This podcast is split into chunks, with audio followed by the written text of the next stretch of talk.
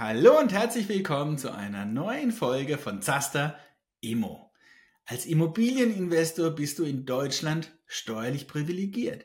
Viele Immobilieninvestoren wissen das.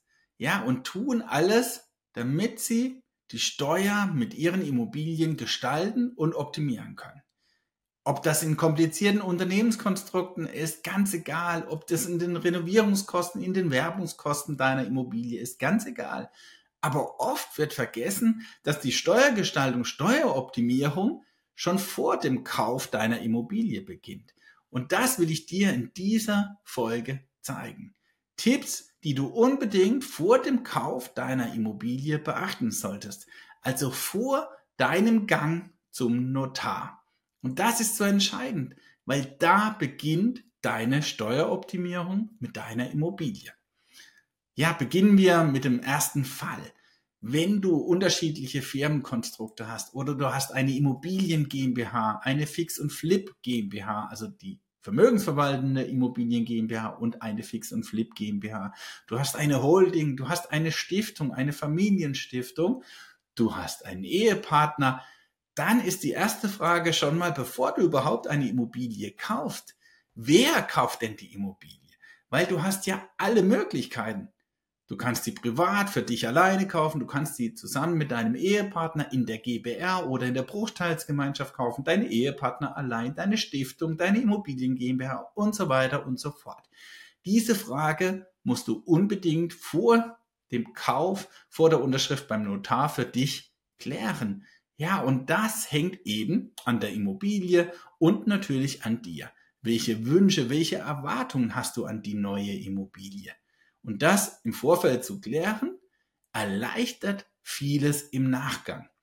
Weil wenn das Kind die Immobilie in den Brunnen gefallen ist, dann wird sie nur ganz schwer hier wieder herauszuziehen zu sein und ohne steuerliche Nachteile in aller Regel schon gar nicht. Deswegen achte vor dem Kauf unbedingt darauf, wer kauft.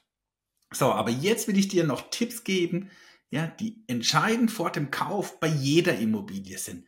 Also du brauchst jetzt kein Unternehmenskonstrukt oder und was auch immer, ja, du brauchst auch jetzt keinen Ehepartner, sondern du kaufst jetzt die Immobilie. Der erste Punkt ist die Aufteilung des Kaufpreises. Jetzt unterstellen wir mal, du würdest eine Immobilie für eine Million Euro kaufen, dann wird die Immobilie aufgeteilt in Gebäude und Grund und Boden jede Immobilie, ganz egal, ob es eine Eigentumswohnung ist, ob es ein Mehrfamilienhaus ist, ganz egal. Jede Immobilie besteht aus diesen zwei Teilen, Gebäude, Grund und Boden. Grund und Boden ist für dich als Investor steuerschädlich, weil da bekommst du keine Abschreibung. Also ist es für dich doch entscheidend, so viel Gebäude wie möglich aus dieser einen Million rauszubekommen. Und jetzt hat der Bundesfinanzhof ja schon vor längerem entschieden, dass dein Finanzamt dieser Aufteilung folgen muss. Ja, wunderbar und wunderschön. Jetzt denkst du, 999.000 Euro habe ich Gebäude und dann noch ein paar zerquetschte Euros für Grund und Boden. Das geht natürlich nicht, weil es muss den realen Wertverhältnissen ungefähr zumindest entsprechen. Es darf also nicht ja abweichen, so wie in meinem Beispiel. Und da gibt es eine ganz einfache Lösung. Ja, äh, das Finanzamt nimmt nämlich ein Excel-Tool für die Aufteilung vom Mehrfamilienhaus, von der Eigentumswohnung in Grund und Boden und Gebäude. Und das kannst du auch nutzen. Ja, ich werde dir das Excel-Tool im Video in den Kommentaren verlinken. Dann kannst du vorher, bevor du die Immobilie kaufst, ausrechnen, auf welche Aufteilung das Finanzamt kommt.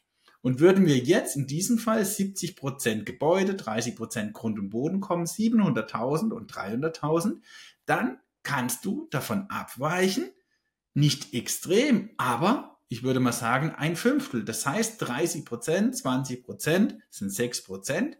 Dann reduzierst du dein Grund und Boden auf 24 Prozent und gleichzeitig erhöhst du dein Gebäude auf 76 Prozent. Das macht 60.000 AVA Volumen aus was du dann in der Zukunft steuerlich für dich nutzen kannst. Und im Worst Case, was passiert? Das Finanzamt akzeptiert deine Aufteilung nicht und geht dann nach der Excel-Berechnung. Aber es ist nichts Schlimmes. Äh, es passiert kein Nachteil, weil diese Aufteilung hätte das Finanzamt sowieso gemacht.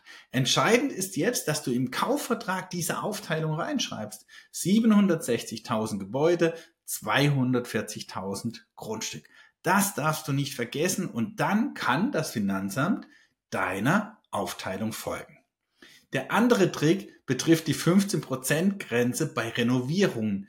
Ja, wie du vielleicht weißt, wenn du eine Immobilie kaufst, dann darfst du in den ersten drei Jahren nicht über 15 Prozent bei Renovierungen gehen. Ich will da im Detail in diesem Video gar nicht darauf eingehen, aber wie kannst du diese 15 Prozent Grenze in Anführungszeichen umgehen? Indem du nämlich vor Übergang von Nutzen und Lasten Renovierungen tätigst.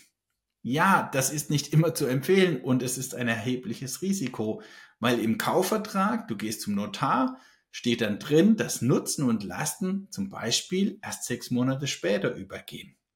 Und in dieser Phase werden die Renovierungen eben nicht in diese 15 Prozent mit eingerechnet, sondern du hast vorweggenommene Werbungskosten, die du sofort abziehen kannst auf deinen Immobilienerwerb. Risiko, Du bist noch nicht Eigentümer der Immobilie. Ja, du hast den Notarvertrag unterschrieben. Ja, aber der Teufel ist ein Eichhörnchen und wer weiß, was in diesem Zeitraum, in diesen sechs Monaten alles passieren kann. Also wenn du hier große Renovierungen tätigen willst, dann musst du dir diesem Risiko bewusst sein. Kleinere Summen eher, größere Summen, das würde ich mir zweimal überlegen. Und dann, ja, ein alter Hut, bewegliche Gegenstände, die du in, mit deiner Immobilie mitkaufst. Der Klassiker, die Einbauküche. Es können aber auch noch andere Dinge sein. Einbauschränke, ja, was auch immer, bewegliche Wirtschaftsgüter, die in der Immobilie enthalten sind, die du mitkaufst. Ja, diese extra im Kaufvertrag auszuweisen. Weil da hast du gleich zwei Vorteile. Einmal sparst du die Grunderwerbsteuer drauf, weil 10.000 Euro als Beispiel für eine Einbauküche unterliegen nicht der Grunderwerbsteuer. Und der zweite Vorteil, du hast eine schnellere Abschreibung.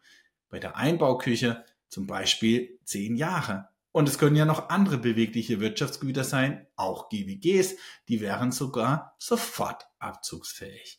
Und am Schluss noch ein Hinweis, weil das sehe ich so sehr oft noch in Kaufverträgen, dass die Instandhaltungsrücklage, die du mitkaufst, die du übernimmst, extra ausgewiesen wird.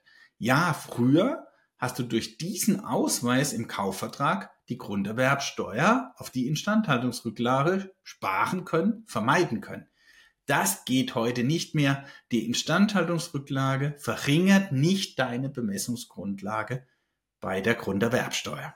Ja, und das waren meine Tipps, die du unbedingt schon vor dem Kauf deiner Immobilie beachten solltest. Ganz egal, ob du ein alter Immobilienhase bist oder ein Newbie, der zum ersten Mal eine Immobilie kauft.